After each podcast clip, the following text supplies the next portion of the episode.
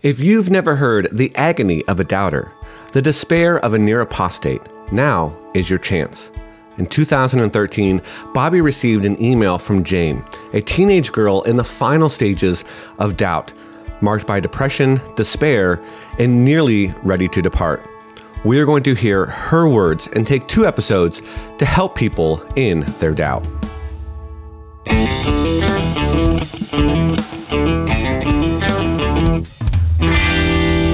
Welcome to Christianity Still Makes Sense, the show that loves doubters.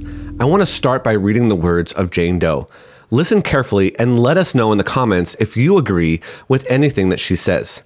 Here's what she wrote Hello, Bobby. My name is Jane Doe. I'm a 17 year old Christian, and I've been a Christian for many years. I've always had God inside of me, keeping me comforted. There's always been that comfort inside of me. But lately, I've been in what I would call a crisis of belief lately I've been having doubts in my head about the Bible and what it says. For example, how is it physically possible for one to rise from the dead? Is it really God or is it all in my head?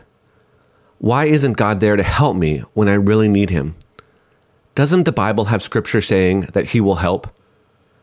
Sometimes the doubts are statements that electrocute my mind and belief, such as, you're wasting your time, or you're believing a fantasy, and it's only part of your brain that makes you believe. But it's not like I want to believe these doubts, because when I think of them, something burns in my heart and my mind. My depression begins to act up badly. Lately, I've had anxiety attacks about it with a stress it's not helpful when atheists surround me in school, too. There really aren't many people that I can ask for help, so I'm asking you, what do I do? Because I'm scared to say I'm lost. Jane. Bobby, what did you sense and what were your thoughts when you first read this email? Mm. I found it heartbreaking on so many levels, Tim. And obviously, Jane Doe is a pseudonym for her. But I mean, yeah when you read her words, can you sense her agony and her emptiness, her confusion, her split mind, her torment? Obviously, I responded, but unfortunately, Tim, I never heard back. And many times I found myself wondering how things ever turned out for her. Mm. But what's obvious is by the time Jane pressed send, her doubts all but appeared to be applying the final touch of full fledged apostasy. And I don't know about you, if you're listening out there, if you've ever found yourself wandering through the agonizing land of doubt, then you know how hard it can be to find your way out. And sadly, there are lots of other teens out there suffocated by doubt who don't know where to turn. And not only are there not lots of teens out there, or that there are lots of teens out there, there are lots of adults as well. Yeah. If there is something true, it's this empathy goes a long way when helping people through doubt fact, in Jude 22, uh, we read, Have mercy on those who doubt. Uh, when we bypass the heart, Tim, we fail to connect.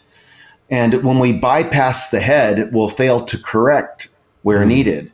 So we need both a head and heart approach to helping doubters. That said, there's no one size fits all approach. Uh, that's because everybody is different, which means we need to listen carefully and empathetically to people's doubts so that we can customize the best approach to helping them. Very well said, Bobby. Way, to set the tone for this conversation. So let's turn to four things that people can do when they encounter somebody like Jane Doe. And you and I have both encountered people like this before. So, first, if someone reaches out to you for help, validate the courage it took to ask for help. Bobby, talk to us a little bit about this. Absolutely. Uh, so she did the right thing. She reached out for help. As she said, there really aren't many people that I can ask for help. So I'm asking you. And I'm certainly glad she did. Regrettably, sometimes people don't know where to turn, Tim, when they're battling doubt. Even more regrettably, some Christians have been taught you're never to doubt, right? And we think about that. Uh, and what can we learn? Well, unexpressed doubt is still doubt. And uh, isn't it better to have expressed doubt that can at least be addressed than for someone to suffer from unexpressed doubt. It's hard to address what's unexpressed. And unexpressed doubt doesn't go away just because the doubter remains silent or stays mum. That said, when a doubter expresses doubt to us, I think we should consider it a tremendous honor that the individual was willing to entrust us with a piece of his or her pain. And so I was very thankful that Jane out, reached out for help. And while I guess I'll never know this side of heaven, uh, at least I don't 10 years later, uh, you know, how it all turned out for her, whether she received it. I do know this it took tremendous courage for her to reach out, and I wanted her to know that. Yes, uh, vulnerability. That vulnerability piece is so important to understand. Mm-hmm. Now, my channel, dealing with deconstruction, we have a, a, Facebook group, and I've seen people often open up their hearts and share their honest doubts. And when people then respond with compassion, it can really make all the difference to someone Absolutely. on their journey. Yeah, let, let's move to the second one. Second one uh, is that they have to realize that Christians aren't immune to doubt. You and I both know this personally. Talk to us a little bit about this. Yeah, isn't that the truth? Uh, mm-hmm. You know, she admitted, I've been a Christian for many years, and perhaps her Christian uh, or perhaps her confusion was tethered to the idea that I briefly mentioned above that Christians aren't supposed to doubt. Mm-hmm. I don't know, but I do know this um, doubt doesn't discriminate. Doubt isn't a Christian problem, it's a human problem. And in the absence of certainty, the question remains which worldview best closes the doubt gap? I've said that statement many times. And I've also said to walk away from Christianity is to only walk into another worldview, all too ready to greet you with a new set of doubts. I've often said this as well if Adam and Eve could doubt in paradise, how much more are we susceptible to doubting in paradise loss? So, doubt is no stranger uh, when we think about to humanity um, or to Christians. Everybody doubts. Atheists doubt. Every time an atheist becomes a Christian, they doubted their atheism and become a Christian. Every time a Mormon doubts their Mormonism to become a Muslim, they, you know, they had to go through a doubt process. So it's not like there's one group of people that are quarantined from doubt. And the Bible's replete with doubters from Abraham or from Adam and Eve to Abraham, the psalmist, Habakkuk, Zechariah, John the Baptist, Thomas, and many others. I want to park on this because I thought it was an excellent point for just a second. Bobby, you and I got a chance to interview Justin Brierley, and he talked about his new book. And in his new book, he outlines what can happen when people kind of follow the path of atheism, especially that new atheism, the four horsemen that we've all heard about. And at first glance, it seems like that they're kind of drawn to this worldview because of the, the stability of science that science can offer. But then they realize that meaning and purpose and love and compassion and, and the like can't be found in the lab. I, again, this is kind of a little bit of off our off our, our initial conversation, but sure. I, I, just think that that's kind of where people are going. They're they're looking for this almost certainty in science, but they're not mm-hmm. realizing that just what you said that they, there's doubts in, in all worldview, and I think that that is is just so important to kind of highlight here. Yeah, that's such a good point, Tim. I mean, uh, you think about atheism, and they realized that their worldview was bankrupt. And so, what did they start doing? Well, they started borrowing from Christianity. Uh, yeah. they, they, they started realizing that people have a love uh, for the sacred. And so they wanted to create sacred spaces, some of them, where you could show up and hear from, about certain readings that would provoke your thoughts. And uh, they wanted to use certain architectural space to to kind of create a sense of awe that would be awe obviously in creation not in the creator of it uh, they also realize that their worldview is bankrupt as it relates to moral values. If Nietzsche's claim that God is dead was true, then the logical implication is so is everything that came along with uh, the worldview of believing in God and uh, objective morality. And then you would start to see people uh, like Sam Harris or Erik Wielenberg trying to make a case for objective morality on the worldview of atheism. And so it's kind of like what atheism at first with Darwin uh, origin on the species, right? Mm-hmm. You think of that, and you know, atheism's going to you know explain things through natural selection and evolution and survival of the fittest. But then all of a sudden, you you start thinking about the, the challenges of just living for survival of the fittest. Okay, well, that gets problematic, especially when somebody like Adolf Hitler comes along, influenced by, you know, uh, Darwin uh, yeah. and other thinkers. And now let's have genocide because we need to not make sure that the gene pool is polluted. And then you end up in all kinds of problems. So, all that to say, Tim, is I think that your point is right. So they borrow from Buddhism with with meditation and and mm-hmm. and they borrow from you know theism on you know, but they won't call it that because they know they need objective morality. Some of them, right. and then they'll even try to find a sense of the all, but they'll just limit it to creation.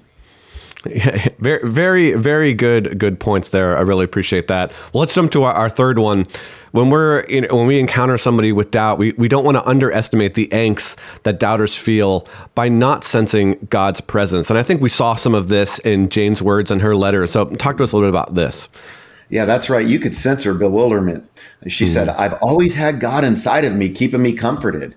And the tension she is going through is where did that go? That sense of witness, that sense of witness that she once knew was hanging over her like a fleeting memory.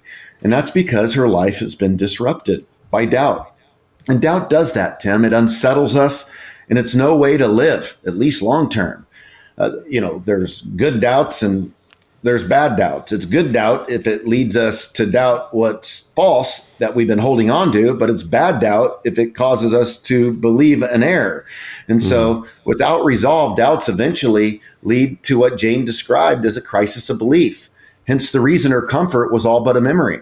So it's hard to feel comfort during a doubt crisis, but it's also hard to not end up in a doubt crisis if we always expect comfort. When doubters doubt, comfort turns to discomfort, peace turns to panic, calm turns to chaos, clarity turns to confusion. We go from sensing God's presence to wondering if he's present at all. And that's mm-hmm. all part of the agony for the doubter, Tim. And we can't underestimate this existential pain that this individual goes through in a season of the dark night of the soul. And the person who walks away from Christianity without first feeling flayed through the process of doubt, I would say, is a person who never had an intimate relationship with Jesus to begin with. You won't find the true Christian celebrating his doubts. No, he'll loathe them. And like Jane, he'll long for God's comforting presence to visit again. Yeah, I, I, it's hard sometimes because we don't want to necessarily blame the the doubter, right? But then, kind of our, our first mind place that we go is mm-hmm. what was their relationship with Christ like? What, what, how active was that? What did that look like? How often were they in the scripture? How often were they praying? And so, uh, while I'm very aware of the fact that I don't necessarily want to be like, well, this is your fault that you didn't do what you needed to do, sure. we also know very much that there are things that we can do to put ourselves kind of in that presence of God, to be able to feel that, uh, you know, to be worshiping on a regular basis, to be in small groups, to be kind of going through those discipleship processes and kind of the, the you know, trying to build the fruits of the spirit and whatnot. Mm-hmm. Maybe just for a brief second, just talk to us a little bit about um, on your way out of doubt. What were some of the things that maybe helped you to be able to some some actions or some action steps that someone might be able to give to somebody else that could say, hey, if you're feeling, if you're not feeling God's presence and you're feeling lonely in this instant, mm. here are some things that help me in order to be able to walk out of that. What, what were some of those things? Mm. It's a really good question, Tim. And you know, as I think about that in some ways, when I became a Christian at 19, I, I, mean, I didn't even know the questions to ask, right? I mean, yeah. obviously, the questions to ask that would find me in a Christian worldview, like, what do I do with my guilt? What's the purpose of life? And Christianity answered those questions for me. Uh, and ignorance was bliss in some ways.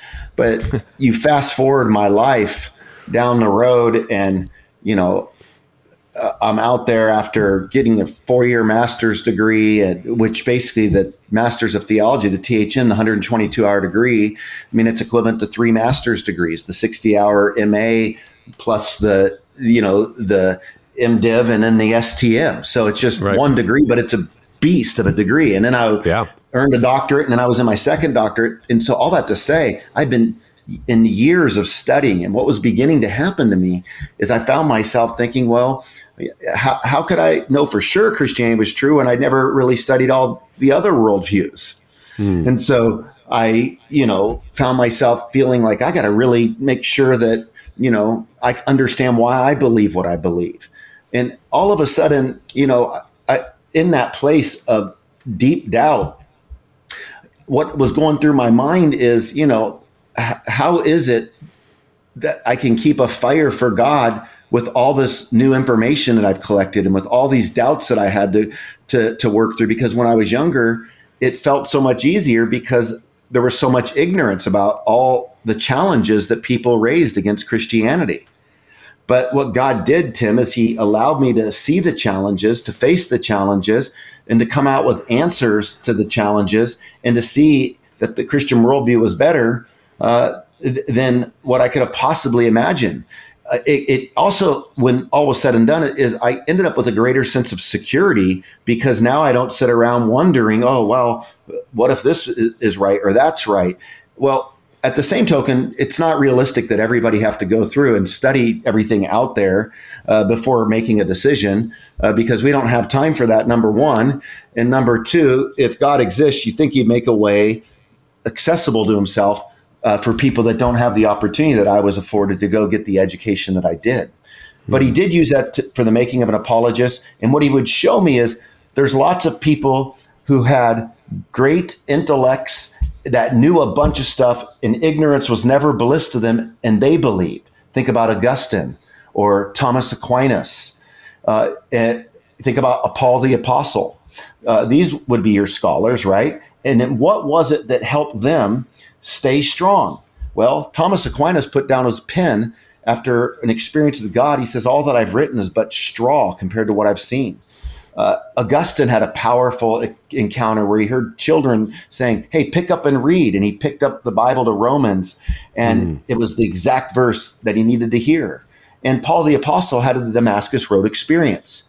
So, what helped me, Tim, is to remember that powerful experiences where God met me in the past can help me to make it into the future when I can't see my way ahead. And then by having faith like a child and trusting in his mystery, it began to help me see the way out. I think for me, it was similar to that in the sense that for me, the presence of God was tied to the feeling of love of his people. And so when I hmm. felt that that was kind of being ripped away, when, when people that I loved and trusted and, and I thought were Jesus followers and, and probably were Jesus followers treated me poorly, I associated that with how God saw me. And my way out of it was similar to your way out of it is I found William Lane Craig, I found the one minute apologist, I found Frank Turek and Thomas Aquinas and, and Peter Kreeft and other really great thinkers. And like you said, I started to root my faith back on uh, Jesus, back on him walking out of the grave, that that mm. being a, a, reasonable belief that there was evidence that supported that. And right. when that became the thing that I focused on, um, the others you know pieces of my faith kind of fell back into place. The relationships were easier. The trust was easier. Um, I saw God's presence where I I wasn't seeing it before because I, I had a, an understanding that I, I, just lacked before. Mm-hmm. So I think that that was kind of it for for me. But that's good. Yeah. Tim. Well, I want to talk to the audience again. Thanks for sticking with us this far. And, and we would love to know what else that you would add to our list. We, we've mentioned three. We're, we're going to mention one more in this episode, and then we're going to do a whole nother episode. So we would love to know what you're thinking, what might be on your list of things that we might be able to do when we encounter someone that doubt. And you can let us know in the comments. So if you are doing that and you're at our YouTube channel, feel free to like this video and subscribe to our channel while you're there and go ahead and share this with your network. So, Bobby, as I mentioned, we have one last piece of advice. Our fourth one is to identify the type of doubt inflicting the doubter. And I think this was, again, really important for both of us is kind of identifying that. Talk to us a little bit about that. Sure. Um, it, it, the more we can zero in and focus on what's happening, it's helpful. I mean, think about if you were to go to the eye doctor, um, you know, you're struggling seeing, and they put those, uh, you know, they, they have us go through a battery of tests and you're looking, you know, at larger numbers than smaller numbers and close one eye, close the other eye. They're trying to help us zero in uh, so that they can zero in on what the best prescription is for us. In other words, mm-hmm. they want to give us a customized set of glasses so that we can see accurately. And sometimes when uh, you know you, you're blinded, you just want that outside doctor to kind of come in and help you to kind of assess where you are. And for Jane, she just had a bunch of questions, but to be able to make sense of them, it, it helps to know the type of doubt. For example, she asked that list of questions. You know, is it really God or is it all in my head? How is it possible for one to rise from the dead? Doesn't the Bible have scriptures saying that He will help? I appreciated this list from Jane because it helped me to decipher the type of doubt she was struggling with the most. In the same way that when we speak to the optometrist, we're saying, Oh, I can see line four, I can see line five. Oh, it's a little blurry there. I see better out of my left eye on that one than my right eye. There's assessing going on, there's fine tuning, and that's what this can do. We listen with empathy and we can begin to hear where someone's at. And so when it comes to doubt, I mean, there's different types of doubts, and this is not an exhaustive list, but there's moral doubts. This is where someone doubts what God's word says about a moral issue. Uh, you know, somebody's living in sin, for example, uh, and they want to keep living in it, but they don't want to keep struggling with guilt. Well, what will they do? Well, maybe I'll dial back the guilt by toning down God's moral law. Well, that's mm. not our right to do that. There's emotional doubt uh, where someone might struggle to reconcile all the suffering in the world with a good God. There's spiritual doubts. This is where the evil one comes along and, like he did in the garden, has God said, or with Jesus, you know, tempting him uh, during his uh, wilderness fast. There's volitional doubts. Uh, this would be like doubting God's plan, doubting what God has asked you to do, that believe, doubting that that's the best thing, like Jonah, doubting that God, um, you know, knew what was right in showing the Ninevites mercy. Uh, then there's intellectual doubts where, you know, one's doubts can turn suspicious and get skeptical of ever truly resolving them. Uh, while there's nothing wrong with a little skepticism, we want the right kind of skepticism. Mm. You know, when our skepticism causes us to be skeptical of truth, we should be skeptical of our skepticism. and so for Jane, it's obvious. Uh, the type of doubt that she was primarily beaten down by was intellectual doubt. You could see that through her questions. And I think that her surrounding context was also contributing. She said, It's not helpful when atheists surround me in school. And so, certainly, that was probably instigating her intellectual doubts and there would be a level of emotional doubt that I think she was also suffering from. Like, God, why are you allowing this to happen? Why do I feel forsaken? Why don't I sense your presence anymore? And so I think if we're helping someone through doubt, Tim, or someone's personally twisted up with doubt themselves, uh, then I just want to encourage that person, you know, whoever you are out there, to write your doubts down. And you can do this by creating a mind map. And this can be a hmm. helpful exercise that allows you to zoom in on the type, type of doubt in need of most attention. And so, what I would do in doing this is I would just lay out the five types of doubts moral, emotional, spiritual, volitional, intellectual doubt, and just put each of those type of doubts and then write a circle, draw a circle around it. And then just start clustering off from, you know, moral doubts. What are your moral doubts? And then just start clustering off from intellectual doubts and putting circles around all the different subs doubts off of the main type of doubt. And then you can see on a page which doubt type is pestering you the most. And then starting with the one that's bugging you the most to the least, you can begin to develop a plan to hopefully start walking your way out of this dark night of the soul. And you can know this when you come out, you're going to have greater answers to the doubts that were once haunting you. They can become the ammunition that you use to help others who are suffering one day down the road that God will bring you across. Well, what an excellent uh, exercise. I, was wondering, wouldn't it be cool to kind of see people do that exercise? And if they're brave enough to take a picture and, and post it either on our Facebook page or, you know, maybe send a message to us, we would love to see kind of where, where, where you're at with some of those. Go through that mm, exercise. Mm, let us good, know. Uh, Bobby, any final thoughts you want to leave our audience with? No, that's uh, that's a really good point right there. I would just say, if uh, you know you, you need to see an image of what this looks like, we could always uh, you know post something uh, so that you could see that and let you yeah. know where that uh, is down the road. Uh, but I think that doing this can be a very helpful tool to just get it on paper and then get a trusted friend, dialogue, put together a plan, and ask the Lord to meet you in that. Amen. Well, you don't want to miss our next episode as we are going to look again at Jane's doubts and consider four more pieces of advice for doubters. If you enjoyed this episode or you learned something, we would love for you to check out our playlist on doubt. And you can do that on our YouTube channel. And we would love for you to leave us a comment on any one of those videos or on this video as well. And we'll meet you next time on Christianity Still Makes Sense. Thank you for checking out this episode of Christianity Still Makes Sense. This show is just one of the many resources available to those who are doubting their Christian faith. You can also find others at ChristianityStillMakesSense.com. This is a listener supported show, and your gift of any amount helps shows like this continue. Click on the donate link on our website. Also, catch Bobby on Pastor's Perspective, where he answers your questions. Finally, if you're watching on YouTube, be sure to click subscribe and check out our other videos on the channel.